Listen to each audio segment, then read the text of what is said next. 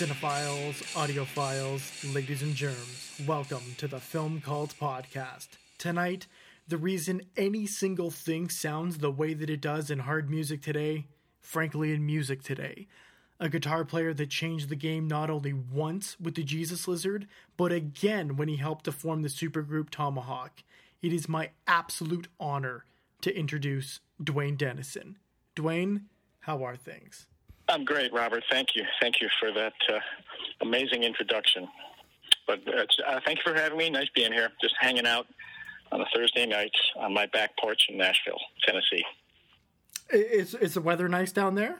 Um, it's hot and muggy, and it's been raining on and off today, which I don't mind. Um, too much bright sunlight kind of wears me out. Um, so I'll take a overcast day when I can get it. Well, what were the initial inspirations that made you pick up the guitar, and why did you decide upon Eastern Michigan University to further that training? Uh, um, well, I was born and raised in Michigan, and I was born in Ann Arbor, and I grew up in the Detroit area, and that was one of the only schools that, you know, I, I figured I needed a degree in something, and I wanted to learn more about music, and they had a guitar program, so I got in that way.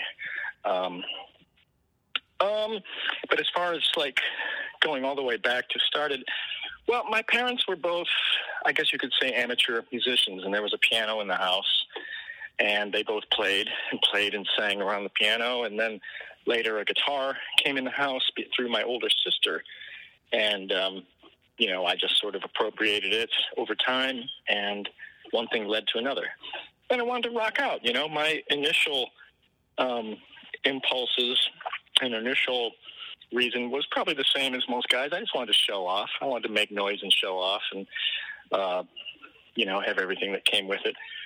You know, and whether that meant the built-in social aspect or girls and you know, sex, drugs, rock and roll, whatever. um, maybe not in that order, but but then as over time, my um, motives became more musical. You know, as I learned more and became more proficient and listened more I thought at some point I maybe I actually did have something to say and wanted to say it, and that was having a message to get out there and to be what was driving me and made me want to um, put myself through the ringer just in order to do that.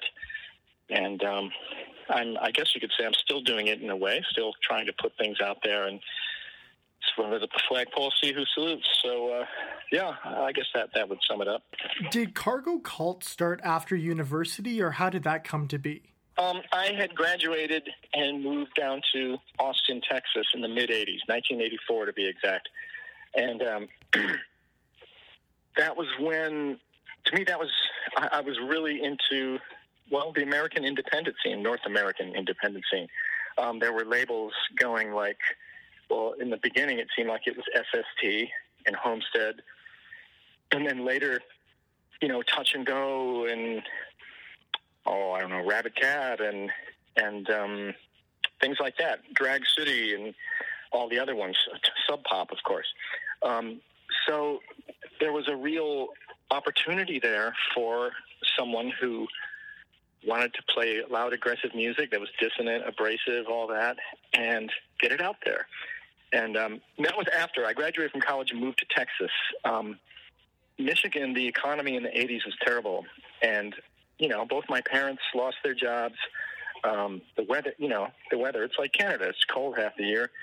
Um, and the and the economic climate was miserable. And I just it just seemed like I had friends down in Texas too, and they're like, dude, come down here. You'll uh, you could live outside if you had to, and uh, the music scene's great, the economy's great, and um, oh, they were right. I mean, I got a job the first week I was there, and I was playing in two bands within a year. I had a, I told my sister, I said, my goal is to have an album out within a year, and it took about a year and a half.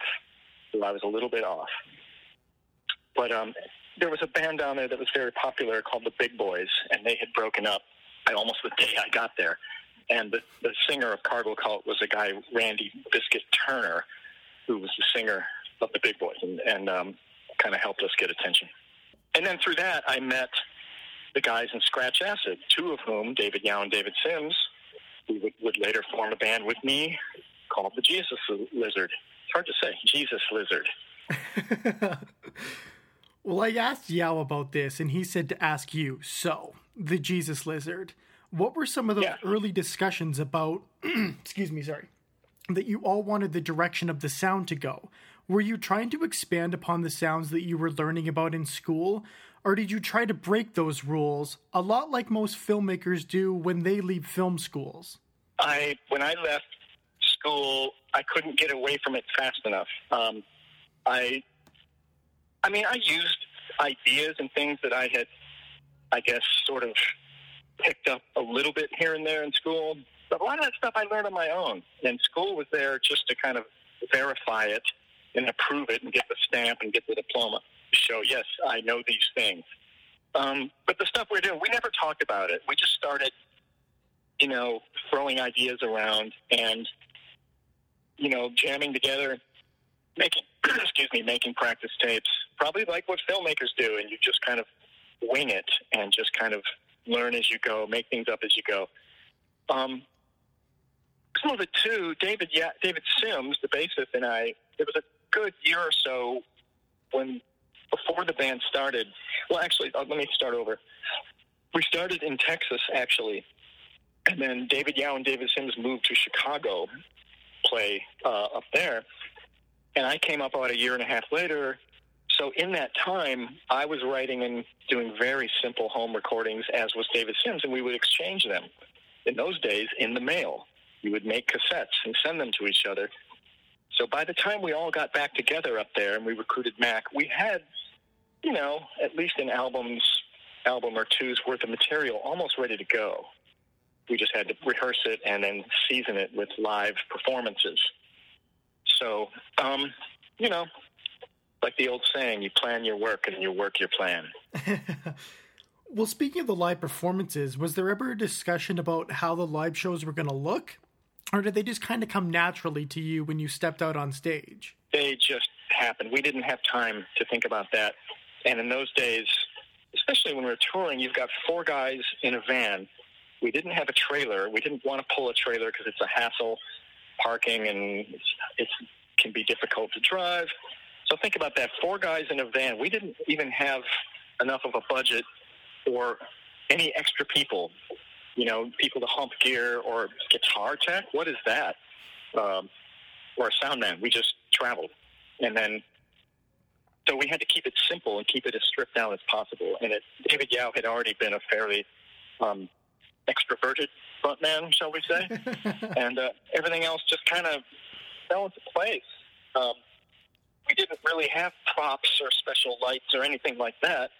Um, still don't really. It was just kind of um, that was part of the presentation really of that era. It was just independent bands. You, the band and the gear was the show.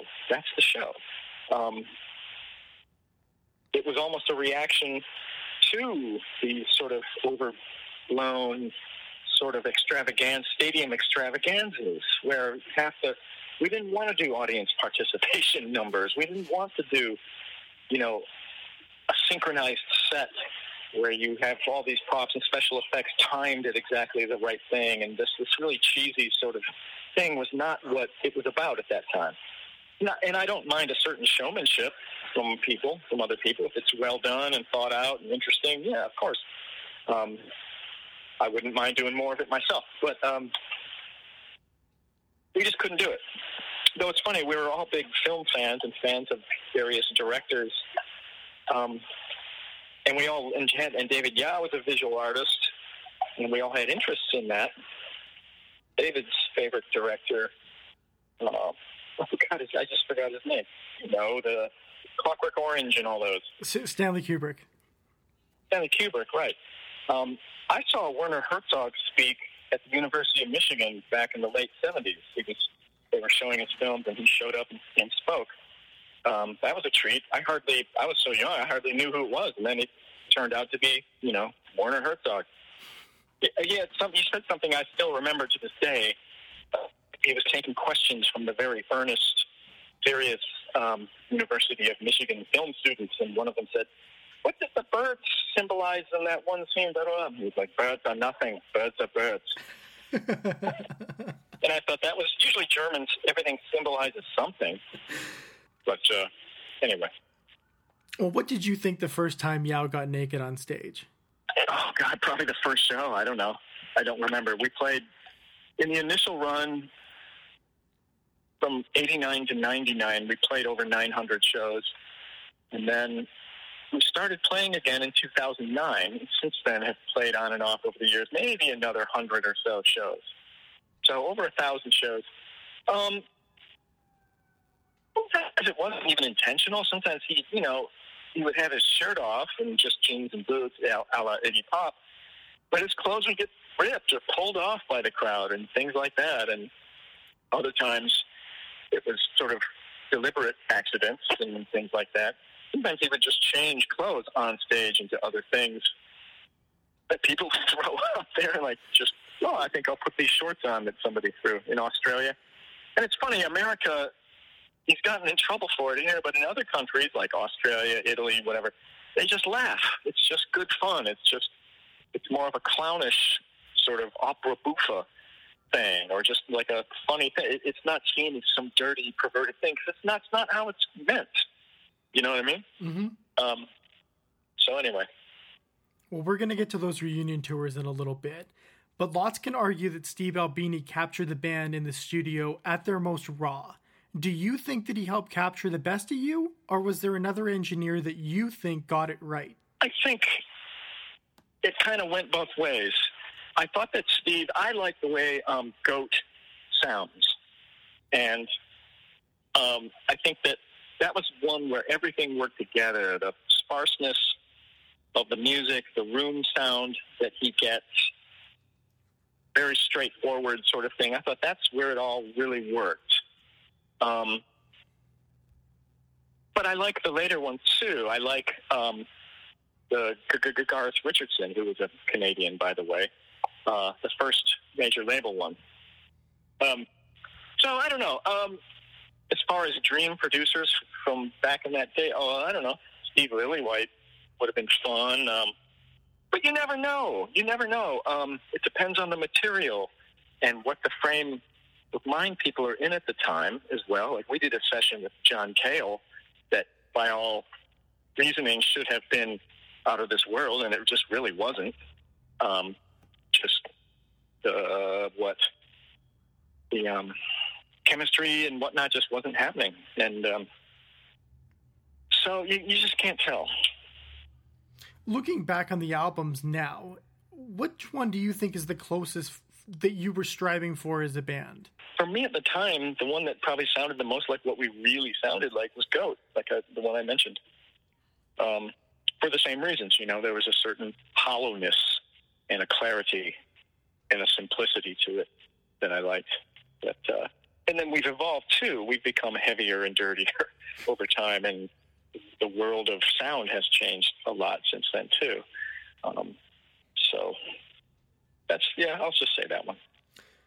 What was the first reunion tour of the Jesus Lizard like? Did it feel better than the first time around? And did you notice that you were fixing any mistakes that you felt you had the first time around? Well, when you with us being able to do that, you know, in 2009, all those years later, um, it, it's a different vibe um, because in a way we had kind of we had already done it. We had accomplished something, and now we were revisiting it and kind of recreating it. And so, in a way, it was it's, it's just different. Um, there wasn't there, what pressure wasn't there. On the one hand, there was pressure. We always considered ourselves to be a really good live band, and we had to deliver. We had to show that we could still do it, and I, I feel like we did. Um, but at the same time, we're we were older and relatively what's the word? We're we're adults now. I wouldn't say completely settled, but definitely at a point in our lives where we weren't, none of us were 100% dependent on that to make our lives complete or to make a living at it, put it that way. We all had other things going on. Um, well, I, you know, musically or otherwise. So it was it was kind of nice to be able to do it. Still have big crowds, still have ex- people who were excited and very happy to see us, and able to get up and play. It was just great. It was like a second childhood. really wonderful. Well, now the third coming of the Jesus Lizard, in my opinion, is where you all reach perfection. I was at that cannery show in Nashville. It was otherworldly seeing you guys this time around. How did you feel about the most recent set of shows? I thought they were great. I thought um, there was that, and we've actually played again since then in Nashville. We played uh, Marathon Music Works, mm-hmm. um, and then played a couple shows, including a New York show just this last New Year's Eve. Um, but yeah, it's it's just been very gratifying, and, and we're sort of humbled that a there's still an audience for us, that people will still come and see us once in a while at least, and that we can still do it. We're all we're all still alive for one thing. We're all in decent health and in good physical mental condition, and we all get along. Um, it's kind of rare as I as I get older and look around and check out other bands doing kind of their reunion or get together things. To be able to check all those boxes is pretty rare. Um, you know, even bands, there's usually somebody that physically isn't together or whatever, and then there's a lot of times it's pretty rare when they still all get along. Chances are later in their lives they've had legal proceedings and all kinds of crap like that come and go and kind of uh, affects the way you feel about each other. But um, and we had none of that baggage going into this. We all we talk regularly. We you know we've all stayed in touch and we're still friends and we we enjoy just hanging out whether we're playing or not. And um, that's pretty rare too. Well, I have to ask: Can we expect anything more from the Jesus Lizard in the future? Um, well, you never know, Robert. You never know. You never say never. You can't say never. You know, takes, I, was expecting that answer. It takes teamwork to make the dream work, so we'll just have to see. You worked around ministry and Paul Barker a lot in your career. Did the USSA album and your time with Paul as a partner just kind of happen with ease? Or was this a project you toyed with for a long period of time? Um, that came together pretty easily. We were both um, at a point where the things that we had been doing weren't really happening, and I tend to think that Paul, like me, is the kind of person who's always working on something and always writing something. So, um, finding common ground and trying to do something, um, what really wasn't that hard. Um, I did another thing with someone else um, that also started with the letter U, and it was called the Unsemble with Alexander Hacke from Einstürzende Neubauten and mm-hmm. Brian Kotzur, who has played with the Silver Jews here. And that's a, a, similar thing, like someone who I'd known for a while and liked what they did, and we um, had time and worked on some stuff and made it happen.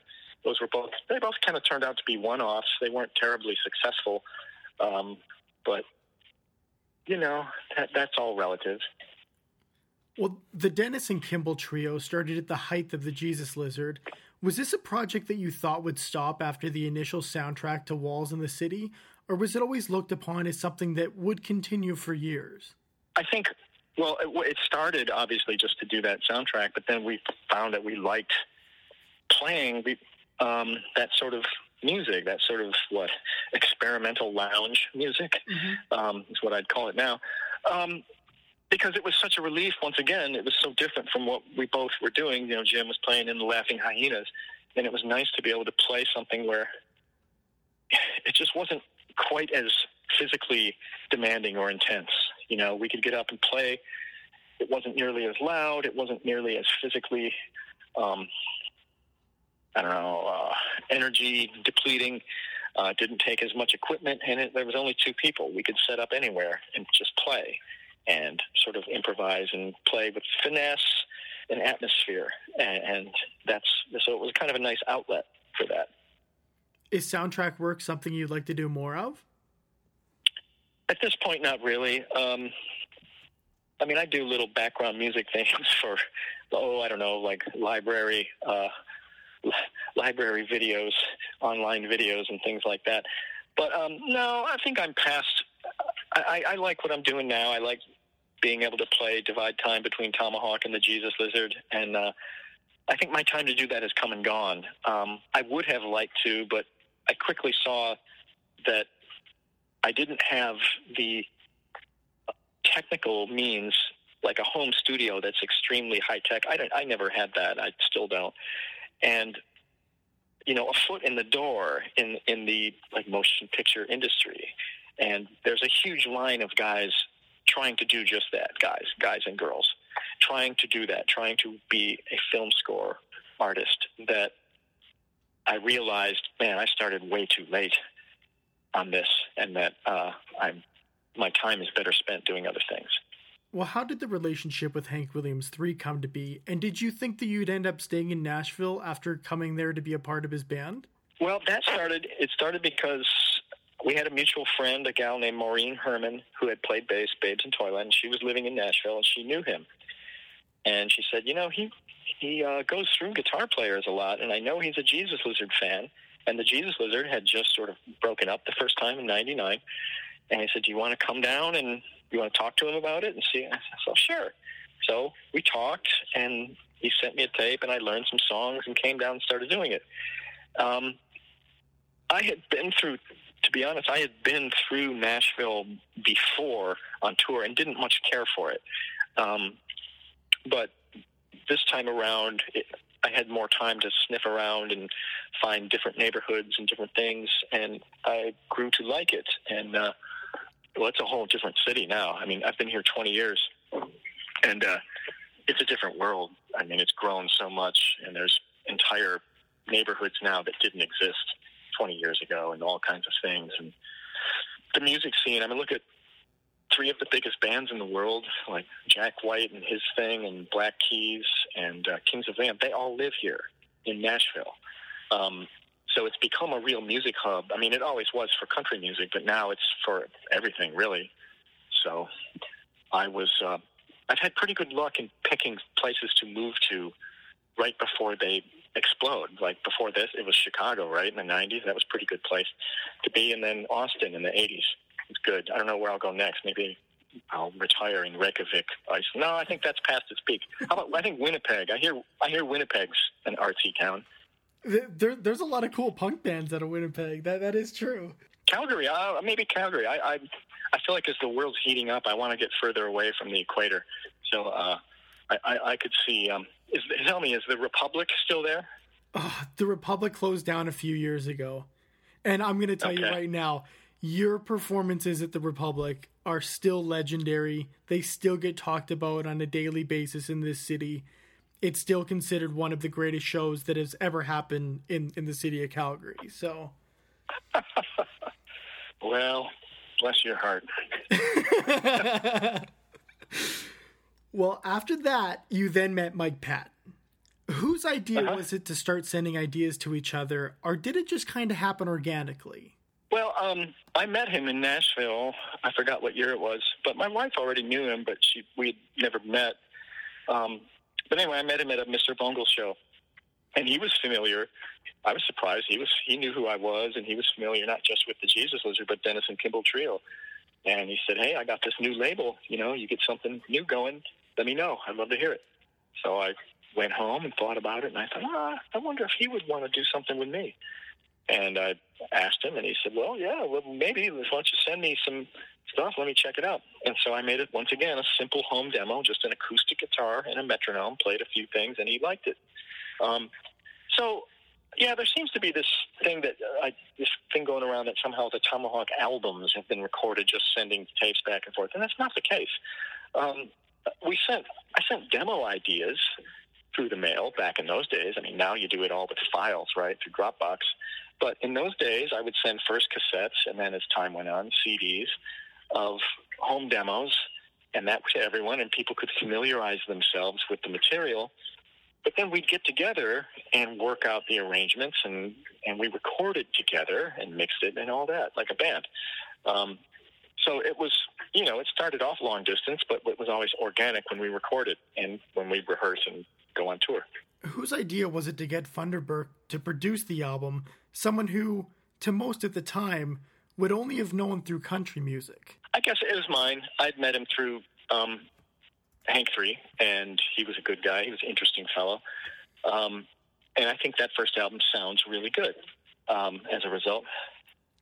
Uh-huh. But then we moved up a notch. Not really. Not. I don't mean like artistically or anything. But then um, we, because of the success of the first album, we expanded a bit, had a bigger budget, and we recorded it in L.A. with Joe Barresi. That second one, Mit Gas, and and that uh, um, Joe is a crazy good producer. we can't afford him anymore. Speaking of Mit Gas, it's one of the most underrated albums of the 2000s, if not all time. Did you want to make sure that it had a very different approach and style than the first album did? No, um, it just grew. It just grew. It was organic growth as we were more comfortable playing together. Um, we you flex your muscles, so to speak, and find new possibilities as far as what you're what you're good at. You know, you start off with one set of ideas, and then they over time you're like, but wait, it, we, it feels like it wants to do this. So you you go with the flow of whatever the, the new thing is, the new feel or the new sound. Um, uh, with that, and in fact, on that album, some of that material we had played live before we recorded it. I have bootlegs somewhere of that because when we did that first tour, we didn't have enough material to play just from the first album, right? Just to play a, a headline shows, so we had to have more material. And we did a couple covers too at that time. I'm, i think of Roxy Music, "Every Dream Home a Heartache," and the Hoople, uh, "Violence." Um, so we had we had worn some of those songs in by that time. Speaking of touring, can you take us through that first Tool tour, which I loved that you were on, but it was at that particular time when Tool fans were being height annoying, and I can say that as a guy with a Tool license plate. So. oh dear, really? Um, you know, anytime you're opening for a bigger band on their tour, playing those kind of bigger sort of arenas and sheds and that, you're you're taking a chance. On the one hand, yeah, you'll you'll make a few new fans and maybe you'll make a few believers out of it. But you're also you're going to take some abuse. Um, people are, can be quite rude to opening bands. It's a I think in general North American audiences and maybe European ones as well are kind of spoiled in that regard. Um, you know, like if to me, if you're paying money to see a show and there's only there's two bands, yeah, of course you're there to see the headliner. But you know, hey, if you don't want to see the opener, then don't go early. You know, um, be try to be polite. We're you know, the opening band is there because the headliners asked them to be there, and they're you know playing a short set and not getting probably as much money as you might think they are. So don't be so rough, you know, and um, so we were tolerated most places, but in some places they clearly didn't like us, and I, I'm used to that. Um, not used to it, used to it, but it's happened before on tours like we, where, you know, if you're opening for someone, we've done tours with Rage Against the Machine, with Jesus Lizard, and Sonic Youth, Ministry. It's just not easy opening for other people. Denison Kimball Trio, you know, we did a few weeks opening for Morphine, and it was the same thing. Even though you know, we're doing this sort of loungy thing and they've got a sax and all this, people were still could be fucking rude. And and then we played some shows like in, in Latin America, and then we played a Tool show on the border in El Paso. Um, and people were just so happy to be there and just they loved us. And we've we've done opening slots for bands you know, in South America, where they're not they're not going to boo the show. They're not going to boo some opening band or be rowdy or, or be disrespectful. No, they're they're there for the show and they're going to support it. And so, I uh, I was just glad to see people aren't so spoiled there and partisan in their thinking. When you were gathering the Native American compositions for Anonymous, did you wonder why this style of music wasn't as attributed to rock as something like the blues, when both have very similar bases? To form rock music from? Um, I think that no, I didn't because it soon became apparent that with the diversity of the native stuff, North American stuff, um, even though some of the m- melodic figures can be similar, you know, based upon like a pentatonic thing, um, rhythmically it, it was it's quite different from the more African-derived blues forms, which a lot of rock is, comes from. Um, so rhythmically, I thought that there was it was just different. It was for a different type of dancing and a different type of feel, and I could easily see why it never caught on in a mass popularity way. Um, it's funny when we did that album. I, you know, we did it because it was interesting. The fact we had we had already had the name Tomahawk, which nowadays I kind of question it because um, nowadays, you know, it's easy to be accused of what misappropriation and things like that. But you know, we when we did that album, I even did an interview with uh, a gentleman from the Ojibwa, like tribal paper, and he really liked the album. And him said him and his friends they were all down with it. Um, so I, I felt good about that. But it was easily the lowest selling, and we we maybe only have ever played one or two of those songs live. You know, you can't force people to like something. But you know, we were we I thought we did a pretty good job of a being respectful to the originals, and yet also using it as a springboard to take it somewhere else. Um, we weren't trying to be necessarily an authentic recreation. Why would we do that? We're a four-piece rock band. Um, so that one, you know, I think it's an interesting album. It was maybe ambitious, certainly different from what, anything else that we've done or that I saw done that year. But then we followed it up with Oddfellows, which is very much a straightforward rock album. Well, what can we expect from the new Tomahawk album? Um, the big bad rock songs.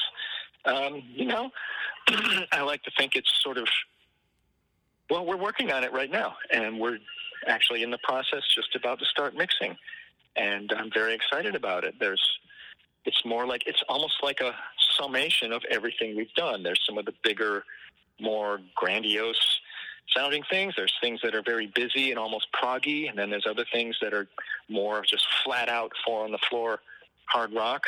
Um, Patton, you know, he's the man of a thousand voices. Sometimes he's singing, sometimes he's screaming, sometimes he's whispering. Um, the you know great ensemble playing, the rhythm section, Trevor Dunn and John Stanier, awesome. Uh, there's some little keyboards and guitars, a lot of it, slabs of it. So you'll see. It won't, I think it'll be out early next year. So, so you are probably going to push it till next year now? Yeah. Well, it's.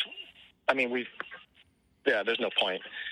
Um, plus, you know, we're not done yet, so uh, we're shooting for early next year.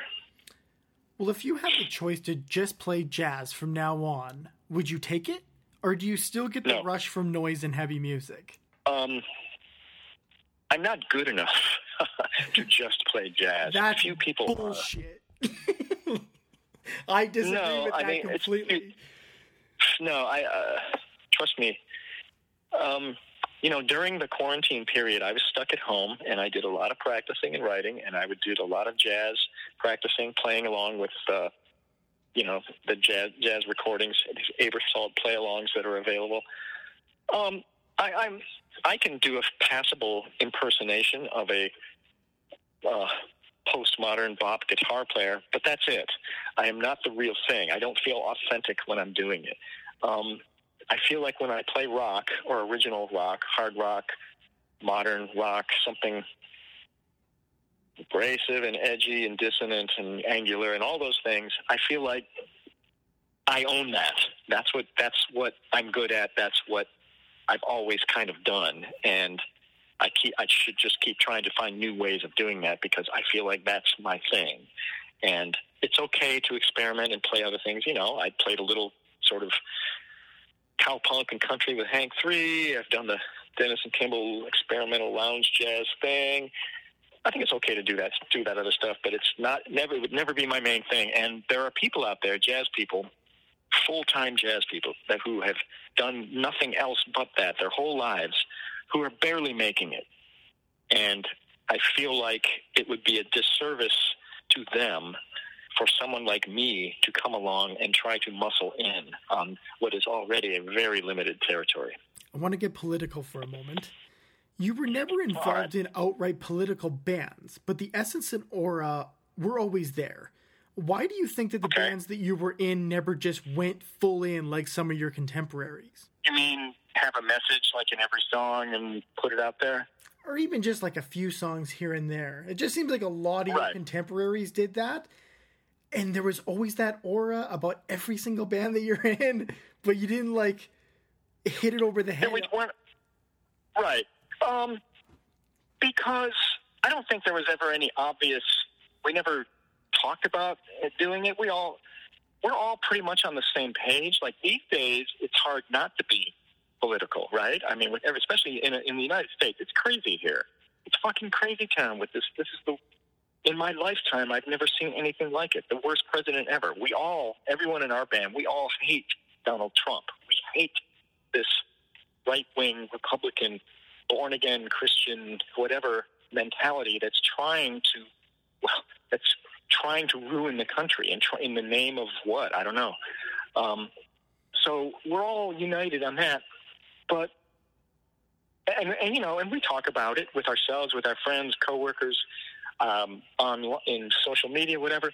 But as far as including that in in artwork, I've always been a little hesitant to make it in, put it in a piece of music, or whether it be film or anything, because once you've done that, it's dated forever, and you are forever bound to that period and when I think of songs where they've done that, I usually don't like them that much. For just today, the song that went through my mind was that old hippie Crosby, Stills, Nash and Young, Ohio, tin soldiers and Nixon come and we're fine. And it's like, ah, can't listen to it. Whereas, you know, there was always a tradition of that in the early punk rock, whether it was MDC or how about your guys, Snefu, SNFU, SNFU, R.I.P. Chi Pig. So I guess that would be it. I, personally, I've always been a little hesitant because it immediately dates you, and um, sometimes I think I, it's a tough call because sometimes I feel like when some people do it, I feel like they're pandering, and they're trying to appeal to a larger audience by pushing buttons of correctness. And then on the other hand, when I think of different things that I like to listen to, let's for example, whether it's a composer or a band, if I come, if I like what I, if I li- enjoy listening to it, but I find out later that they were whatever, you know, whatever, not cool, whether it was being, you know, terrible things like whether they're racist or anti-Semitic or anti-female or abusive and all this it does, in some ways, it does temper my enjoyment of them, right? Um, but I'm not going to stop listening to something completely just because I disagree with how these persons have or have or or in the past lived their life. An example would be the composer, for instance, Wagner, German composer. He was what everyone thinks they think he was Hitler's favorite. I think Sibelius was, but um, you know, and some of his I think um, look biographies. You know, yeah, he was.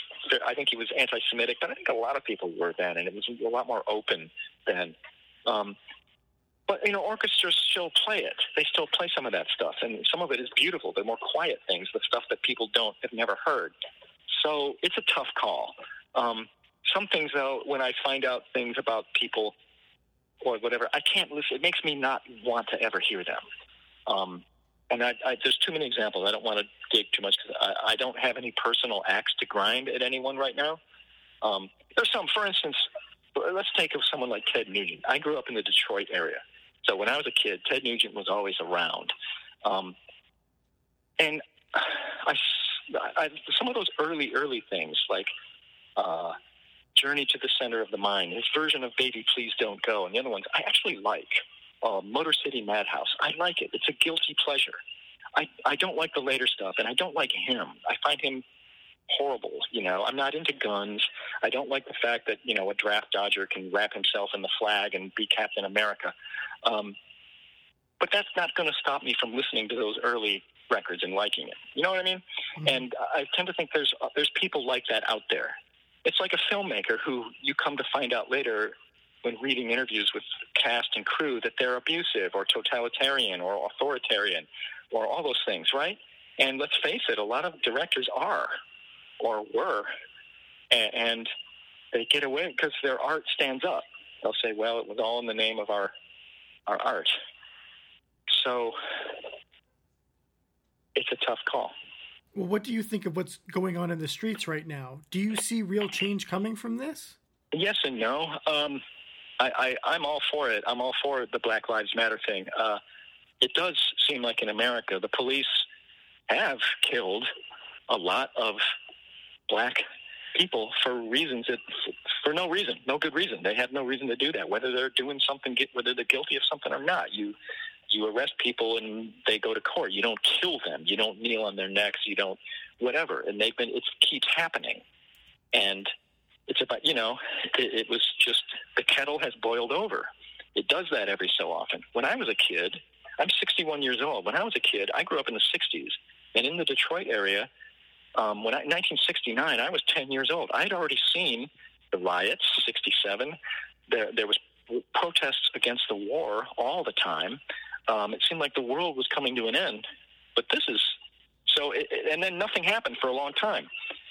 Um, things kind of settled down, and then we went through the 70s and 80s and very selfish sort of thing, and then, you know, everything just kind of went back to how it was.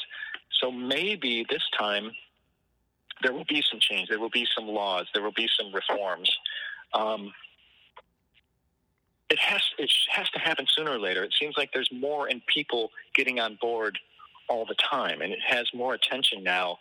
Also, there's social media where people can discuss this stuff more openly. It's not just the major news networks, obviously, and the fact that um, this is happening at a time when this coronavirus, when a lot of people are idle and have time to think about these things and then put that thought into action, I think that's kind of unprecedented. So um, we'll see what what happens. It's a very interesting time. Um, it's a very unfortunate time for for a lot of people as well. Um, I've been very lucky. I haven't been out of work. I, I work in a library, a public library, so I've been, you know, the hours kind of were cut back, but I was still doing work from home and things, and I was able to stay home and write songs and work on things and kind of make opportunities out of time. I was giving online lessons.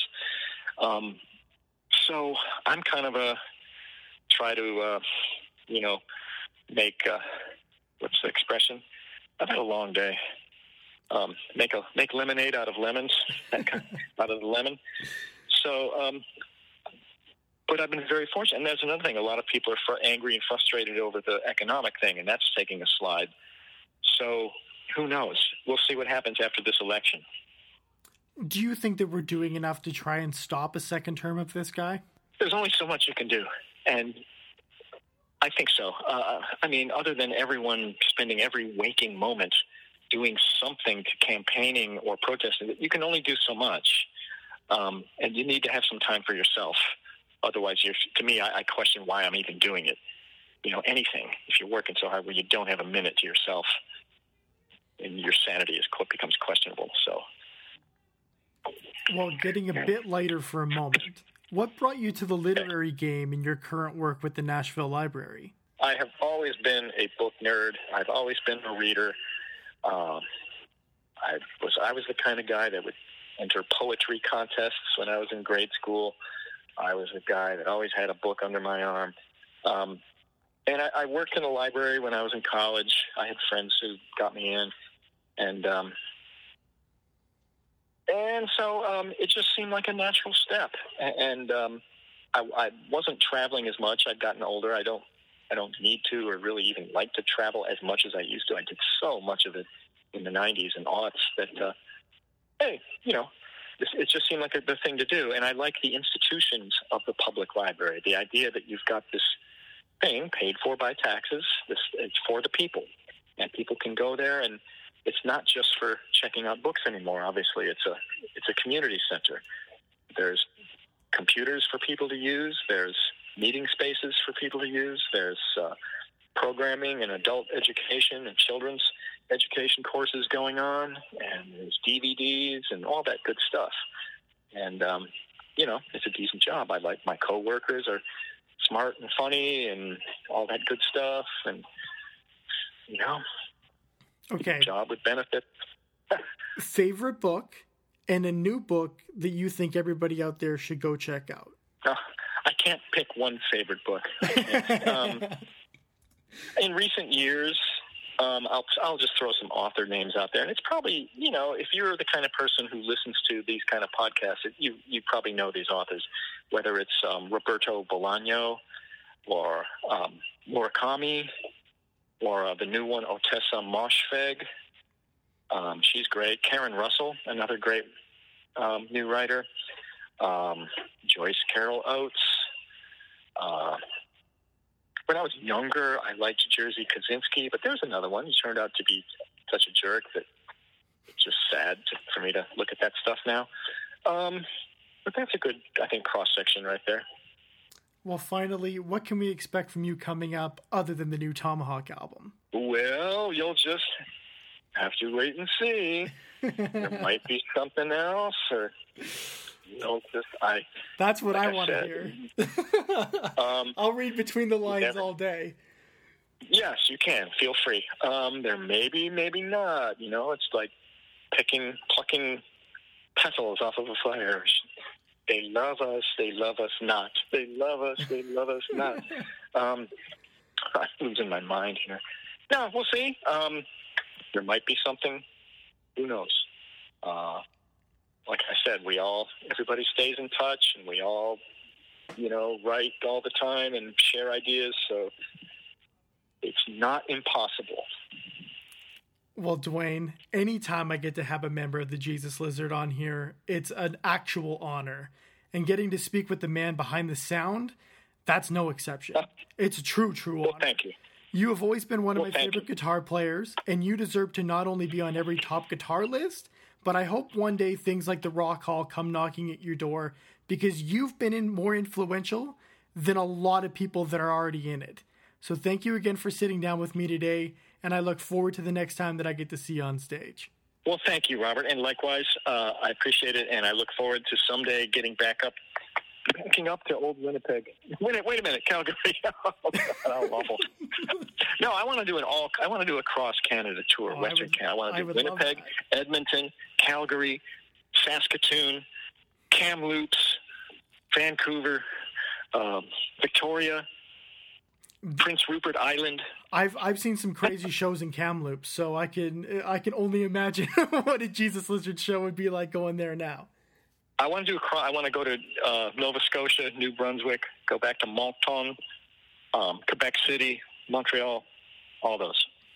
Awesome. I did. Did I tell you my grandfather on my dad's side, uh, Raymond Denison, is from Canada?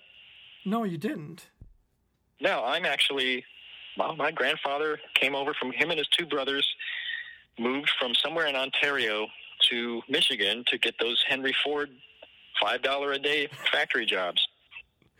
And that's what they did, and they put roots down. So, um, and he fought in World War One, in fact, for Canada. My grandfather and his two brothers. Did you so, ever get to ask him if he regretted moving to the states, or did he think that it was like the the best decision that he could have made? Um, I never ever asked him those kind of questions. When I never, I never. Um, it just no, I wouldn't have. I, I never would have thought of anything like that. I, I, and I don't think he would have even. He would have probably hit me or something. He's like, "Well, I'm, I'm here, aren't I? I got. I had a job. I raised a family. I'm still here, aren't I?" That's probably what he would have said. Uh, well, Duane, thank you again so much. It really means a lot. Well, thank you, Robert. And uh, who knows? Maybe I'll see you somewhere down the line. Thank you for listening. I hope we're all going to read between the lines after that one. And damn, am I excited to see Duane hit the road once again and get some new music out there. This concludes our broadcast day.